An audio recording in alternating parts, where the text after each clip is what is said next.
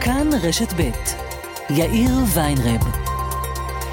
כאן רשת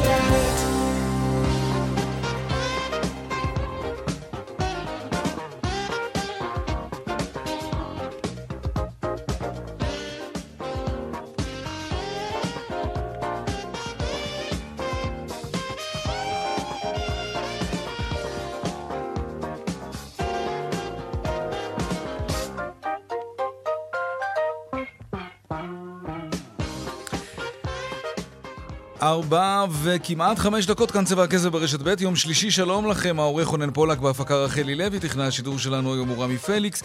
הדועל של צבע הכסף, אתם יודעים, כסף כרוכית כאן.org.il, אני יאיר ויינרב, מעכשיו עד חמש, אנחנו מיד מתחילים.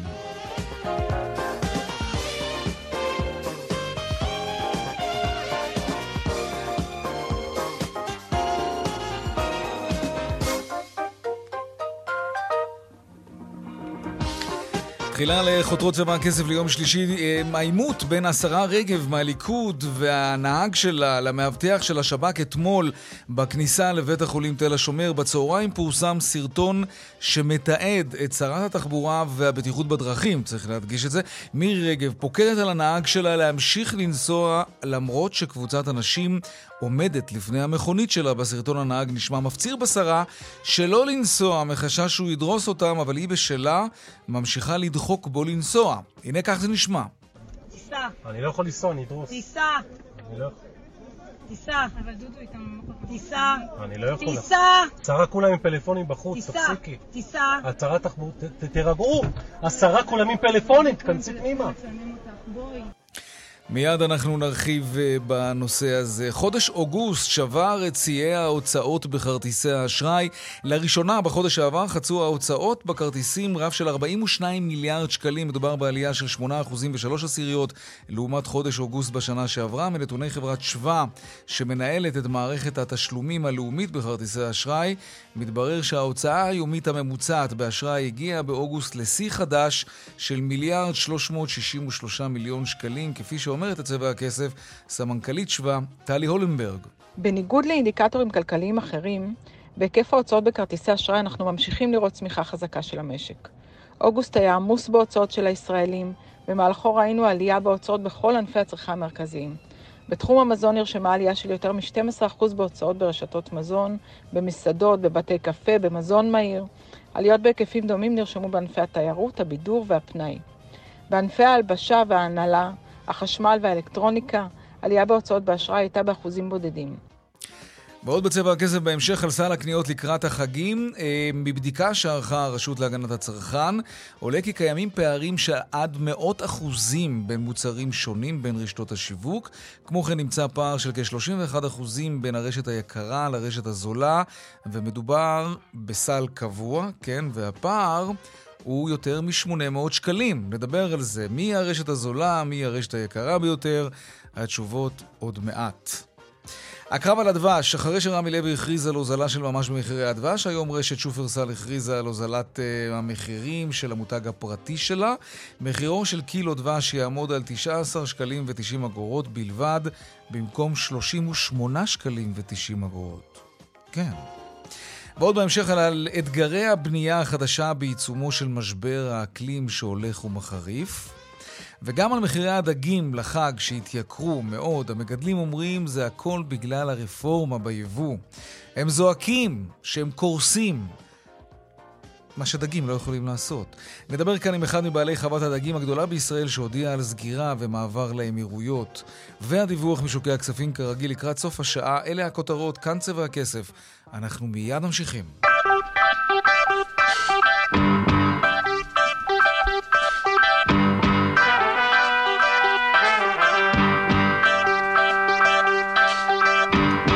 טוב, אנחנו פותחים איך לא בסרטון בחיכובה של השרה רגב, אבל יש עוד כמה שחקנים ראשיים בסרטון הזה, שאפשר בהחלט לתת לו את הכותרת סע חביבי סע, באדיבות שרת התחבורה והבטיחות בדרכים. שלום איתי בלומנטל כתבנו.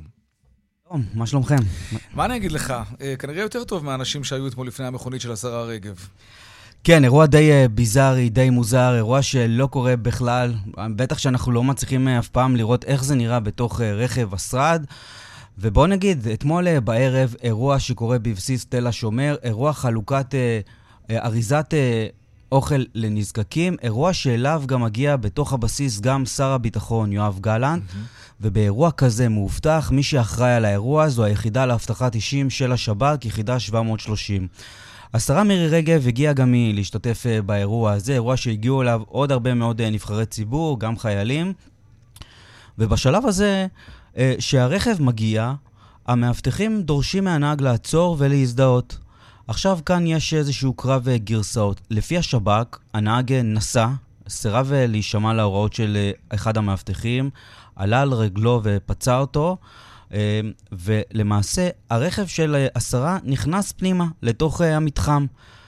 בשלב אה, הזה, Mm-hmm. צריך אה, להגיד, אה, התחילה המולה גדולה מאוד מול הרכב, כאשר אה, מי שמגיע בסופו של דבר לחלץ את כל ה... לפתור את הפלונטר הבאמת אה, מוזר הזה, זה שר הביטחון יואב גלנט בכבודו ובעצמו, שאמר למאבטחים, חבר'ה, תעשו את מה שאתם צריכים לפי הנהלים שלכם, מה שזה, מה שזה אומר, אבל אה, תשחררו את השרה שתוכל להשתתף באירוע. פשוט שר ביטחון שמתעסק בדברים האלה. כן, זה די בסוף- מדהים כשלעצמו. המאבטחים בסופו של דבר אה, לקחו את הנהג הצידה, התחילו אה, לתחקר אותו, אה, ובעצם אה, דרשו ממנו להזדהות כדי ב- ב- להמשיך את התהליכים. אחר כך צריך להגיד שמאבטחים בתפקיד, יש להם גם סמכויות עיכוב, הם כמו שוטרים לכל דבר, אבל המאבטח לא שיתף פעולה. אני לא יודע, תגיד לי אתה, יש לנו את הקטע? כן, הנה נשמע אותו. בבקשה. שוב. אני לא יכול לנסוע, אני אדרוס. תיסע, אני לא- תיסע. אבל דודו איתם... תיסע, אני לא יכול. תיסע, עשרה כולם עם פלאפונים בחוץ, תיסע, תפסיקי. תיסע. הצהרת תחבורה, ת- ת- תירגעו. עשרה כולם עם פלאפונים, תכנסי פנימה. מה ששמענו עכשיו כן. זה סוף האירוע. הרי המאבטחים עיכבו את הנהג, הוא נכנס לרכב, ובעצם תוך כדי היציאה של כל החברים אה, הללו, שעדיין יש קצת המולה מסביב, השרה אומרת לנהג שלה, תיסע, תיסע החוצה.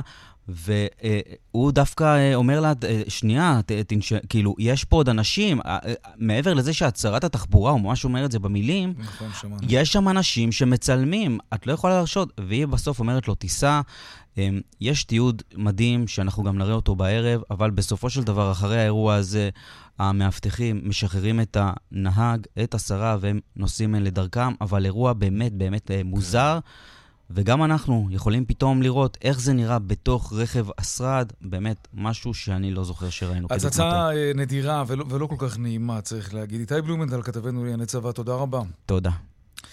טוב, אה, במעבר חד לענייני הכלכלה, משרד הכלכלה לקח 165 מוצרים ש- שרובנו קונים אותם, וקיים השוואה, אה, השוואת מחירים בין רשתות השיווק. הפערים שנמצאו היו עצומים, פערים של מאות אחוזים בין רשתות השיווק, בין המוצרים השונים.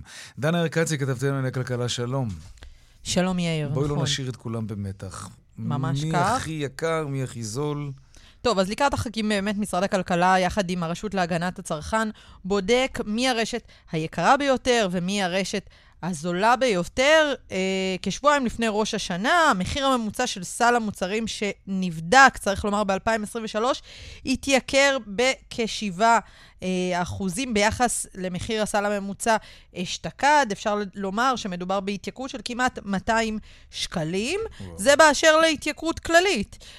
באשר לפערים, אז אנחנו מדברים על פער של כ-31% בין הרשת היקרה לרשת הזולה, מדובר בכ-815 שקלים. בואו ניתן כמה אה, נקודות על אילו מוצרים אה, אפשר לראות ואיך הפערים. אז למשל, פילה סלמון טרי במשקל 79 שקלים לקילו, המחיר, אה, אה, זה המחיר הזול ביותר, והמחיר היקר ביותר, אפשר למצוא אותו ב-155 שקלים לקילו. אנחנו כמובן דיווחנו על איך מחירי אה, הדגים צפויים להתייקר אה, בחגים, אז הנה אנחנו רואים כבר את הנתונים אה, אה, קורים ממש בשטח. דבש טהור מפרחי בר יד מרדכי, אז אפשר למצוא ב, ב, ב, ב, ברשת הכי זולה ב-9 שקלים וחצי, והמחיר היקר ביותר אז אה, עומד על 20 שקלים, זה פער של 113 שקלים, אבל בואו ניתן, בואו נדבר על מי הרשת היקרה ביותר ומי הרשת הזולה כן, ביותר. כן, זה, זה הכי מעניין. אז בין הרשתות, אנחנו מדברים על הרשתות הגדולות כמובן, לא לקחנו את הקטנות.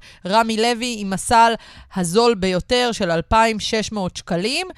לאחר מכן יוחננוף, קרפור מרקט, ויקטורי ושופרסל דיל עם הרשת היקרה ביותר של 3,000 שקלים. כמובן, הרשת היקרה ביותר הייתה טיב טעם סיטי, אבל אנחנו כמובן התייחסנו לרשתות אה, אה, הגדולות. ואם אנחנו מתייחסים לסניפי האונליין, אז אנחנו רואים שרמי לוי... הזול ביותר, לאחר מכן אה, טיב טעם אונליין, שופרסל אה, אה, אונליין, חצי חינם, ויקטורי וקרפור. כן. אה, זו, אה, אה, אלו פערי המחירים בין סניפי האונליין. אלו הנתונים של משרד הכלכלה, יחד עם הרשות להגנת הצרכן. ותבדקו טוב איפה אתם קונים ואיפה הסל המשתלם ביותר. Mm-hmm. ושוב, רמי לוי, גם בבדיקה הזאת, מנצח, כאשר שופרסל יצא גם הפעם אחת מרשתות השיווק היקרות ביותר. דנה ארקצי, תודה רבה. תודה. ושלום מיכל פינק, סמנכ"לית אה, אסטרטגיה ומדיניות במשרד הכלכלה והתעשייה. שלום ליאיר ולמאזינים. תודה. בוא, בואי ניגש ישר לטבלה. אה, סתם, דוגמה שאנחנו ככה שולפים. אה, פילה סלמון טרי במשקל, 79 שקלים ברשת הזולה ביותר, 155 שקלים אצל היקרה, וזה פער של כמעט 100 אחוזים. יש, יש אפילו דוגמה יותר מטלטלת, הרימונים, שזה הכי ראש השנה שיש, 5 שקלים ברשת הזולה, 17 שקלים ביקרה, וגם פה מדובר בפער יותר גדול, 250 אחוזים. מה, מסביר את הפערים האלה, מיכל?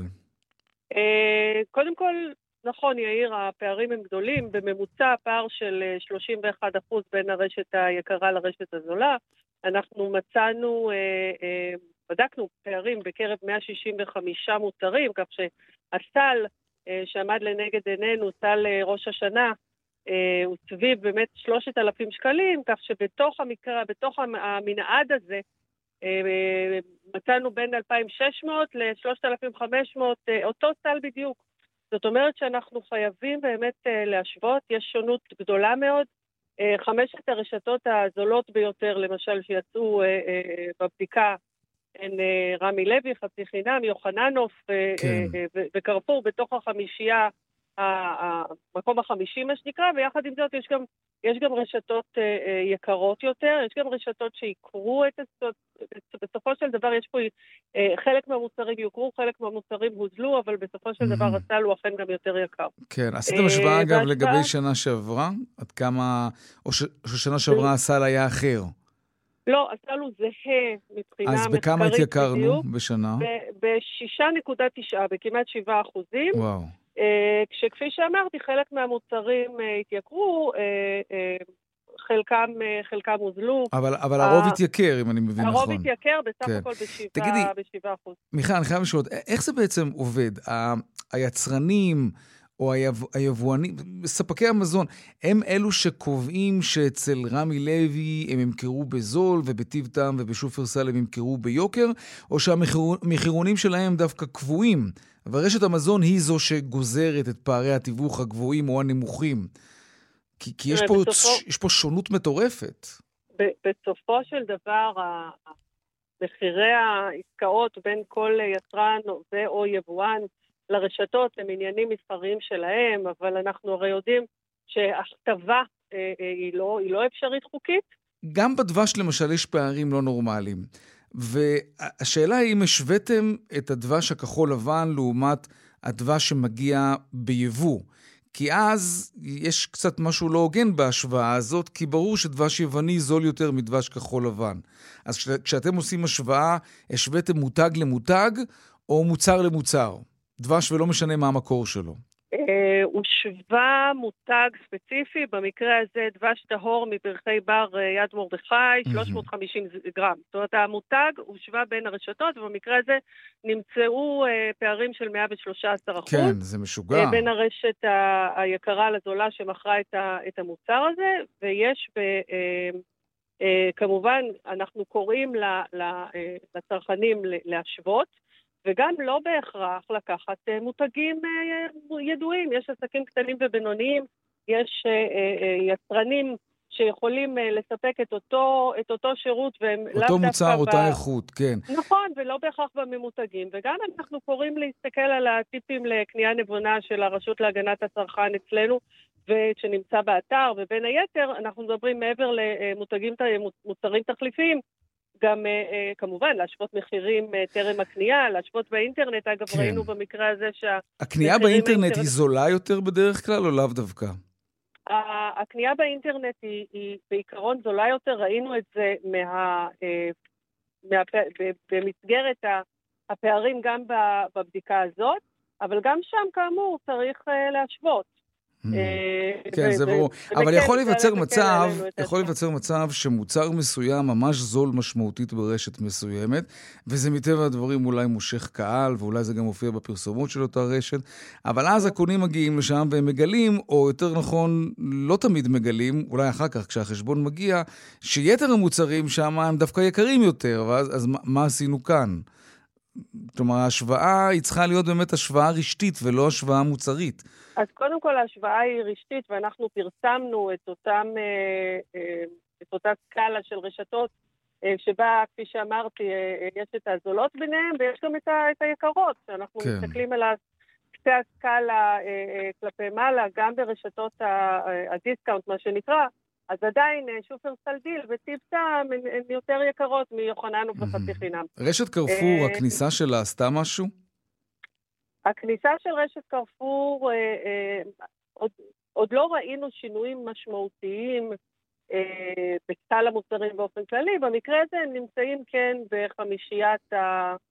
חמישיית המוצרים, חמישיית, חמשת הרשתות, החבילה של הזולים יותר. של הזולים. עדיין- כן, אני עדיין- רואה, קרפור היפר, שזה הדיסקאונט של הרשת, נמצאת אה, בין הזולות, במקום נכון? החמישי שם. אז אם הסל אה, הממוצע שבדקתם עולה שם 2,731 שקלים, לעומת 3,025 שקלים בשופרסל דיל. נכון, אבל זאת עכשיו אומרת, אנחנו בן אדם צריכים לזכור- שנכנס ל- לשופרסל דיל עם אותו סל, פשוט משאיר שם 300 שקלים יותר, לעומת נכון. אם הוא היה נכנס לקרפור או לרשת זולה. 300 שקל, זה המון כסף. נכון, אנחנו גם, כמו שאמרתי בהתחלה, מצאנו את הפערים, הם מגיעים עד לכדי 800 שקלים.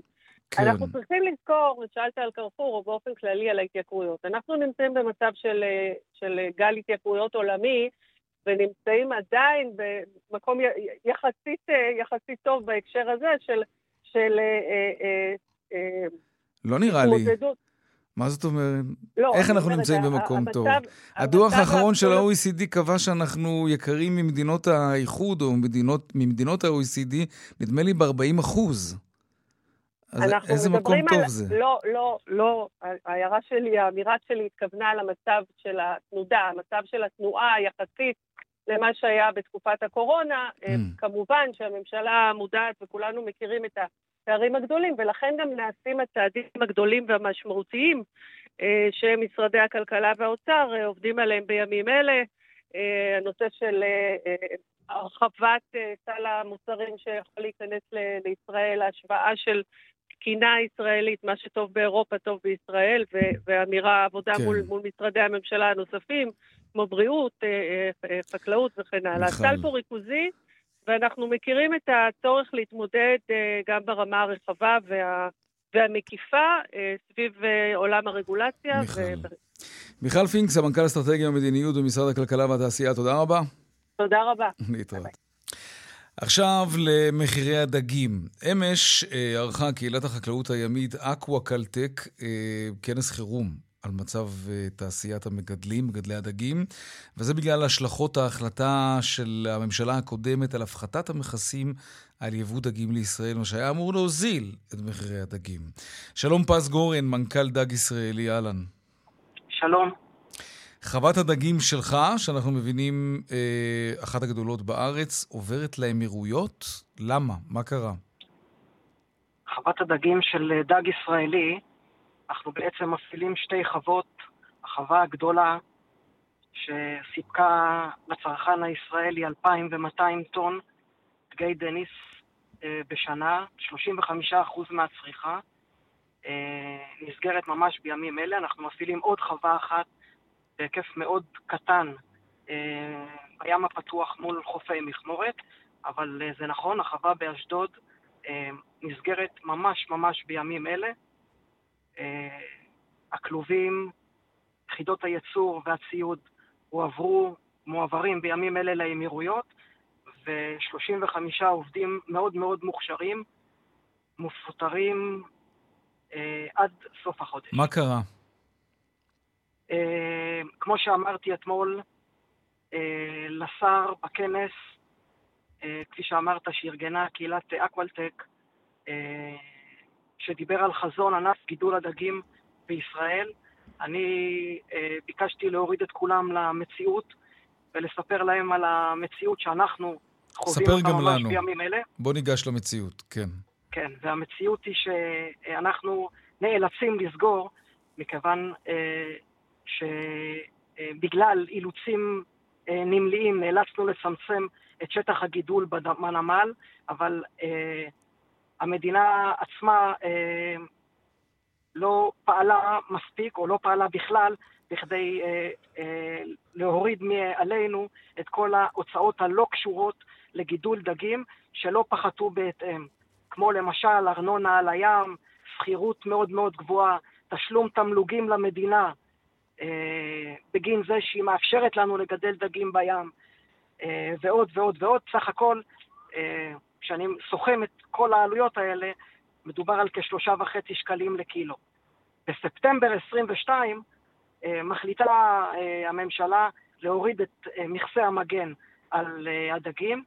חלק מהדגים זה גם הדגים שאנחנו מגדלים, ולא מאפשרת לנו תחרות הוגנת מול היבוא, וזה בעצם היה הקש ששבר את הכלוב וגרם לנו אה, להיות לא כלכליים. כלומר, מצד אחד, אה, הכניסו לכם מתחרים מאוד קשים, ומצד שני, לא עזרו לכם להתמודד עם ההוצאות הכבדות שיש לכם כמגדלי דגים ישראלים. תנועת מלקחיים כזו. אנחנו בסך הכל ביקשנו כן. תחרות הוגנת. בוא נשמע דברים שאמר השר דיכטר, גם אתמול נדמה לי הוא אמר פחות או יותר אותם דברים. אה, אנחנו נשמע את הקטע מלפני אה, כמה חודשים. שר החקלאות אבי דיכטר, הנה. תראו, אנחנו קצת אה, אה, נרדמנו בשמירה בשנים האחרונות בסוגיה הזו של אה, חלבון מן הדגים, מן המים. והתוצאה, אתם יודעים מה? שהידע הזה שנצבר, שהוא בעל ערך אדיר, הידע הזה נמצא בדרכו ליפן. אומרת, דברים שחקרנו ועשינו, ופוטנציאל משמעותי מאוד לקיום שלנו, עוברים ליפן מפני שפה לא השכלנו להבין מספיק מוקדם את מה שאמר עכשיו המנכ"ל. ולכן אנחנו סוף מעשה במחשבה תחילה, צופים פני עתיד, ואנחנו לא רוצים שהדברים הבאים ימשיכו לנדוד מזרחה או מערבה או צפונה או דרומה, אלא יישארו כאן, שנפחית רגולציות כדי להשאיר אותם כאן, נשמור על הגנת הסביבה, אבל נשמור גם על החיים כאן, וזה דבר שמחייב את כולנו. אבל הדוגמה הזו צריכה להיות לנגד עינינו. איך ראייה צרה מאוד, לא רצינית, אני מרשה לעצמי לומר, נרדמנו בשמירה ופקחנו את העיניים כשהכלובים, בד... הידע, כלובים ואחרים, בדרך לאיחוד האמירויות. כן, פז, זה נשמע ששר החקלאות בעדכם, שהוא מבין את המצב. אז איך הגענו למצב הזה? אני חושב, אה, אה, וגם השר אמר את זה, שאותו אנחנו שכנענו. אז את אה, מי לא? הבעיה- הבעיה היא שמבחינת האחווה באשדוד כבר מאוחר מדי. השטח הימי פונה, ובימים אלה אנחנו בעצם מסיימים את הפעילות שלנו אה, בשטח הנמל. אה, המדינה, כמו שאמרתי אתמול בכנס, חייבת להתעשת מהר מאוד. יש עוד חווה אחת, היחידה שנשארה בישראל, שעדיין אה, עוסקת בחקלאות ימית, ולפני שגם היא תיעלם... תגיד, כשאתה יוצא מהמגרש, כששחקן בסדר גודל כמו שלך יוצא מהמגרש, איך זה ישפיע על מחירי הדגים? ו- ותענה לי על עוד שאלה באותה נשימה. אם הפחיתו מכסים והיו אמורים להגיע לכאן דגים זולים יותר, שמענו קודם את דנה ארקצי, כתבתנו הכלכלית, מדווחת, שגם מחירי הדגים עלו. למה? אה, קודם כל זו טעות לחשוב שהורדת מחיר נגרמת בגלל שמורידים מכסים. למה? הר- אנחנו רואים את זה כמעט על- כל הרגע- יום עם הרגע- הירקות. נכון, אתה- הרגע אתה מייבא הרבה ירקות בלי מכסים, ואתה פתאום מוריד את מחירי העגבנייה, המלפפונים והחסה. קודם כל, קודם כל צריך להבדיל בין מוצר קפוא למוצר טרי, שחיי המדף שלו מאוד מאוד קצרים. פעם אחת. פעם שנייה, רגע סיפרת על הסלמון. על הסלמון אף פעם לא היה מכס. איך זה שהמחיר שלו כל הזמן הולך ועולה? איך? כי המגדלים אה, בנורבגיה או בצ'ילה אה, דואגים לזה שהמחיר יהיה גבוה. הם מבינים שאין אלטרנטיבה ישראלית לסלומון. יש אה, לפחות ארבע ידיים שעובר הדג הטרי הזה מהיצרן עד שהלקוח בחנות פוגש אותו, וכל אחת מהידיים האלה גוזרת את הקופון שלה. השבעה וחצי שקלים מכס שהאוצר חושב שהוא יסיר אותם והצרכן יראה אותם, זו טעות כן. חמורה מאוד לחשוב ככה. אה, בהחלט חומר למחשבה. פז גורן, מנכ"ל דג ישראלי, תודה רבה לך על השיחה הזאת. תודה רבה לכם. להתראות. דרך החוף צפונה עמוסה ממחלף הסירה עד וינגייט, באיילון צפונה עמוס ממחלף חולון עד קק"ל, ובהמשך מגלילות עד שפיים, דרומה מקק"ל עד לגוארדיה. חתיכת עומס. בדרך שש צפונה עמוס מחלף נשארים עד בן שמן ומקסם ועד באקה בגלל רכב שעולה שם באש. עדכוני תנועה נוספים בכאן מוקד התנועה, כוכבי 9550, זה הטלמסר שלנו, אבל גם באתר של כאן וביישומון של כאן פרסומות, ומיד אנחנו חוזרים עם עוד צבע הכסף.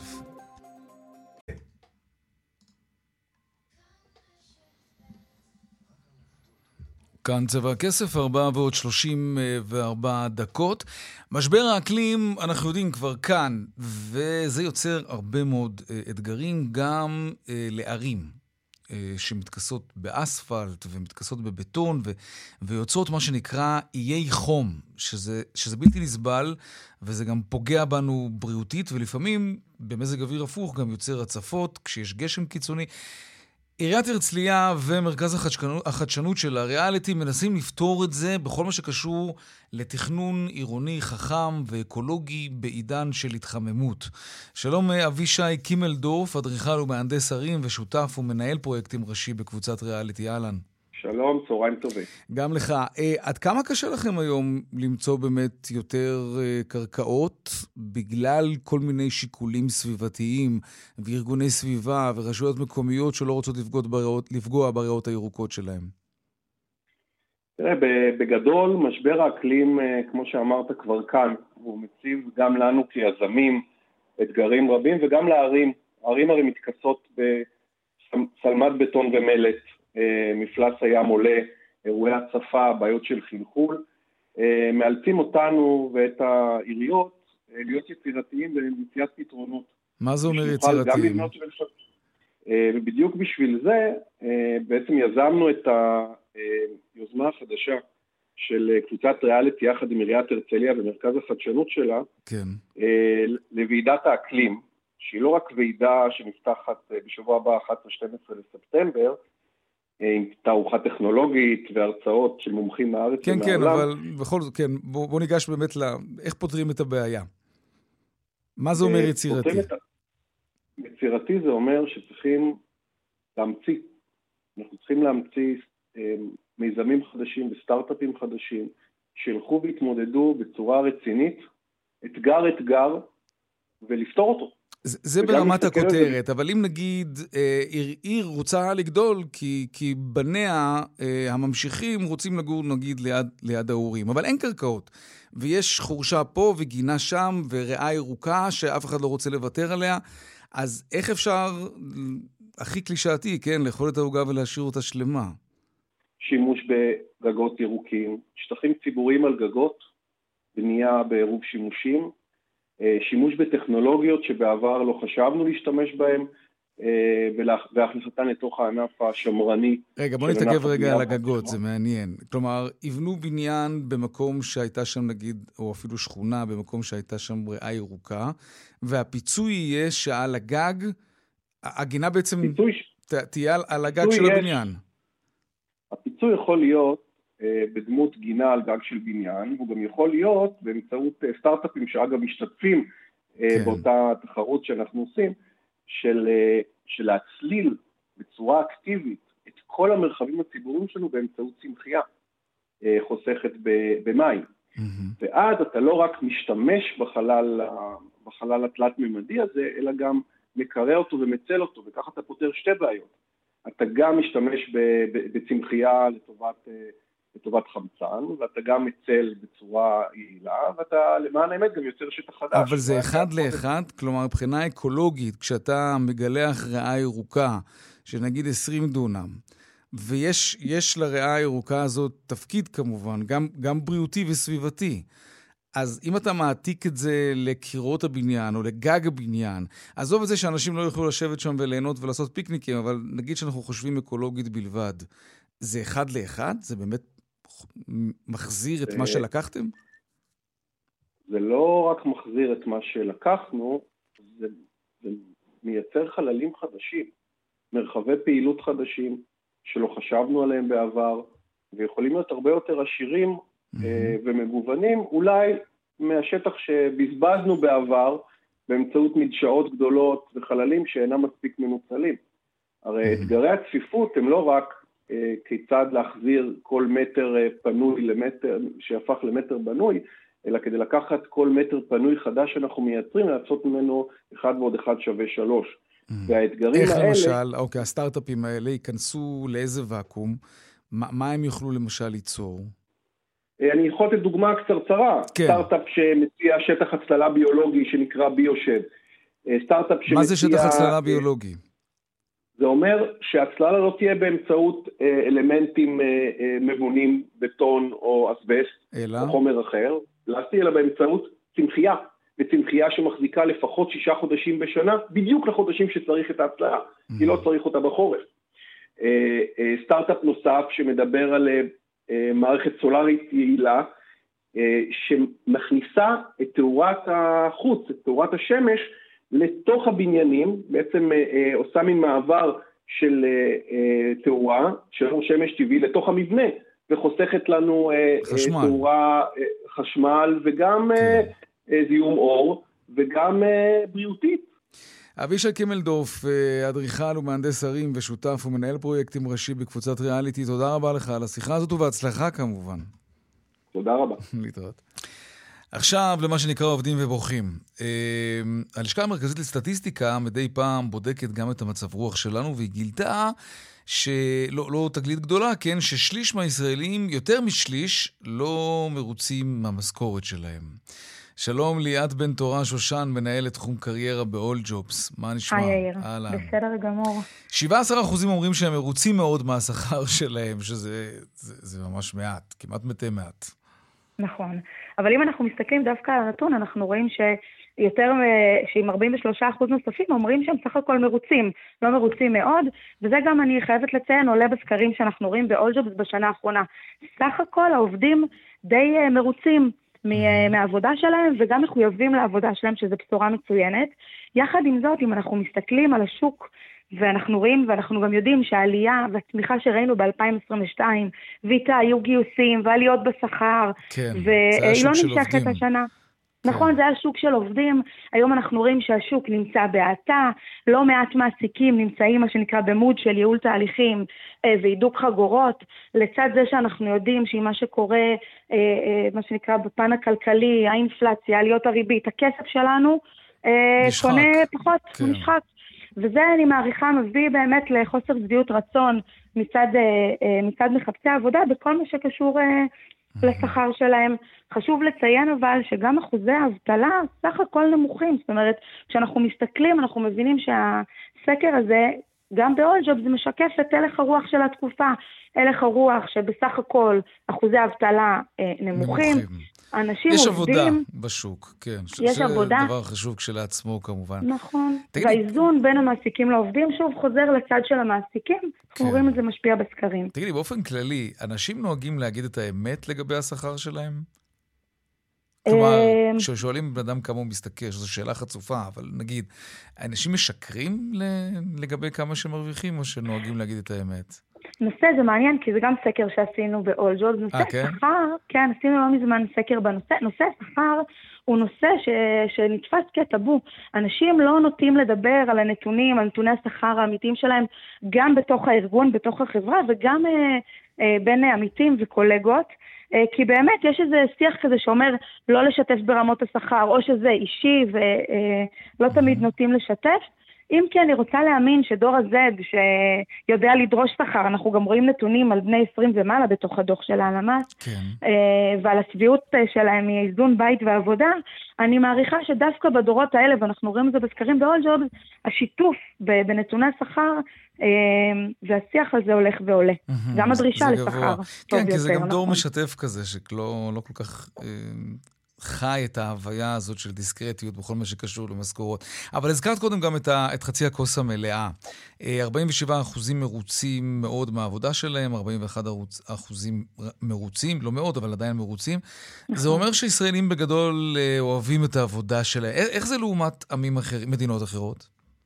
אה, כשאנחנו מסתכלים החוצה לארה"ב ואירופה, אנחנו סך הכל רואים שמה שנקרא מנטליות העבודה היא מנטליות שבה אנשים אוהבים לעבוד אה, ועובדים אה, ומחויבים לעבודה שלהם. היה שיח מאוד מאוד גדול סביב ההתפטרות השקטה שראינו בארצות נכון, הברית, כן. ובדקו מה קורה אצלנו בארץ, אז גם באולג'ה בדיוק באותה תקופה רצינו לראות האם בארץ יש באמת אה, נושא ההתפטרות השקטה תופס מקום, ולשמחתנו גילינו בדיוק את מה שהלמ"ס מדבר עליו, שסך הכל יותר מ-80% מרוצים מהעבודה שלהם, וגם אה, כמובן מחויבים לעבודה שלהם.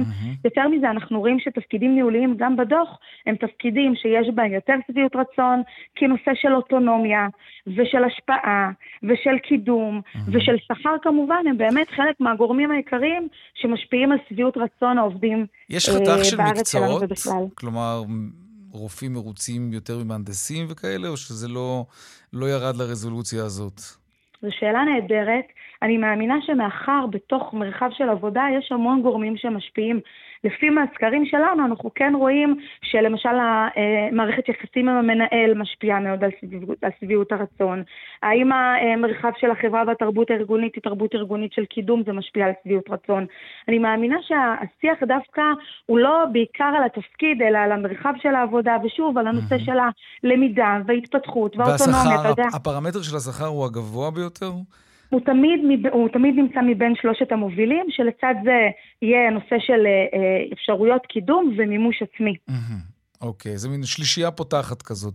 ולאו דווקא פותחת. בסדר של שכר נמצא למעלה תמיד. לא, דווקא בסקרים האחרונים השכר, אם אני זוכרת נכון, היה נמצא במקום השני או השלישי. אה, כן, אוי, זה מעניין. כן. טוב. כי שכר, אתה יודע, שכר יש לו את הערך שלו, אבל בסופו של דבר, השכר נשאר אה, כל חודש אותו שכר, ובסוף אתה מגיע כל בוקר לעבודה. נכון. ואתה אה, רוצה להיות אה, מאושר ולהרגיש שאתה משמעותי נכון. ותורם, ואנחנו רואים את זה בסקרים שלנו. מה, מה לגבי אה, נגזרת אחרת של שכר, לגבי קרן השתלמות?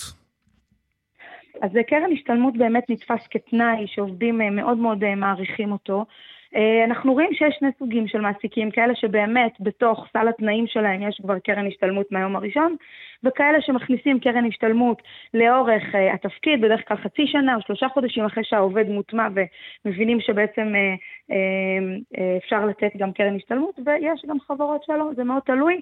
כמובן שככל, תראה, חברות היום מבינות שלגייס עובדים טובים, משקיעים בהמון כסף. הגיוס עולה המון כסף, ההטמעה עולה המון כסף, ואם אתה לא משקיע מאמצים בשימור, ועובד נוטש או עוזב לצורך העניין, אז ארגונים משקיעים בדוחות שאנחנו ראינו עשרות ומאות אלפי שקלים בתהליך של גיוס ושל הטמעה של עובד בארגון, כן. ונכון שמעסיקים ישכילו להבין שלשמר את העובדים קרן זה לא השתלמות פחות זה דבר חשוב מלגייס נהדר, אותם. ואם אם אנשים מוותרים על קרן השתלמות, זה לא דבר... יש לי חבר, אגב, שהתראיין פעם לאיזה עבודה, והוא היה מרוצה מהכל.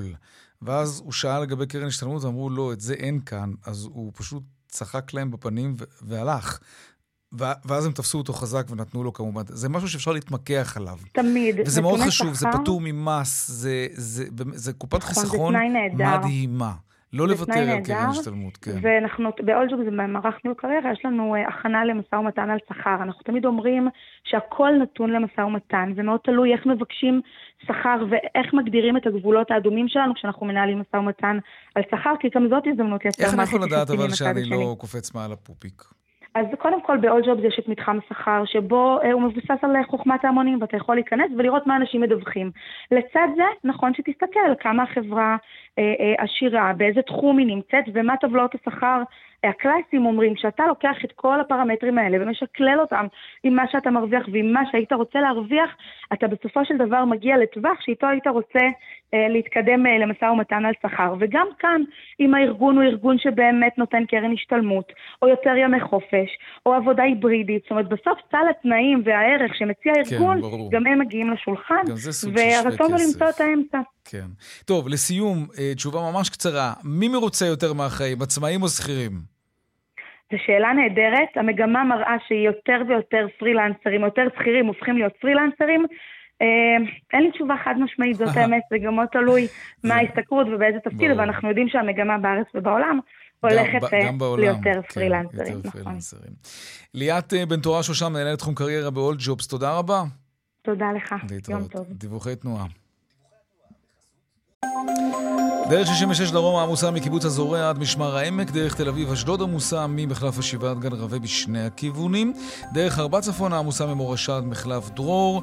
עדכוני תנועה נוספים בכאן מוקד התנועה, כוכבי 9550, ובאתר של כאן וביישומון של כאן פרסומות, ומיד אנחנו חוזרים עם העדכון משוקי הכספים. 102 bid for 108. 200, take them. שלום אייל ראובן, מנכ"ל טאוור מבית מגדל שוקי הון, אהלן. אהלן, אחר צהריים טובים. גם לך, מה קורה? אצלנו דווקא אופטימי. אצלנו יום ירוק אה, בניגוד למגמה העולמית. אפשר לקשור את זה להחלטת הנגיד אתמול, להשאיר את הריבית על כנה, לא להמשיך כרגע את אה, העלאות הריבית עם התקררות האינפלציה, ואולי קצת רוחות של אה, ניסיון להגיע שוב לאיזשהו הסדר בהקשר של הרפורמה המשפטית. אז זה מפיח אה, רוח חיובית ומסחר ער מאוד. אנחנו במחזור גבוה מהממוצע היום של מיליארד ו-750 מיליון שקל, עם עליות של כאחוז במדדים המובילים. בנקים בולטים לטובה, הם המגיבים הראשונים בנושא הזה, עולים בממוצע ב-2.5 אחוזים. אפשר לציין היום גם את אלביט שמקבלת עוד חוזה גדול באירופה ועולה בעוד אחוז ושתי עשיריות, כבר משלימה 35% מתחילת השנה. טאוור, מניית השבבים הישראלית שעולה בשני אחוזים בשבע עשיריות האחוז. ומהצד השני, יש אה, פרץ של אופטימיות בצד האחד של המסחר, אז מה קורה עם המטח והאירו מול השקל? מה? הצד השני. כמו סוף שבוע, אם אני זוכר נכון. אז הדולר היום נחלש מול השקל בארבע עשיריות האחוז, אה, גם האירו יורד כרגע בשליש האחוז. בסוף, ככל שיש אופטימיות כן. לכיוון הכלכלה הישראלית, אז השוק המקומי עולה והשקל מתחזק מול המטבעות החיצוניים. אז זה מה שקורה היום, גם שקל מול אה, אה, דולר, גם שקל מול אירו. אייל ראובן, מנכ"ל טאוור מבית מגדל, תודה רבה. אחר צהריים טובים. להתראות. עד כאן צבע הכסף ליום שלישי, רונן פולק, רחלי לוי, רמי פליקס, אהוד כהן בופון. אני יאיר ויינר, נשתמע כאן שוב ביום רביעי. מחר? לא, שבוע הבא. מחר צבע הכסף לא תשודר. ערב טוב שיהיה, שלום שלום.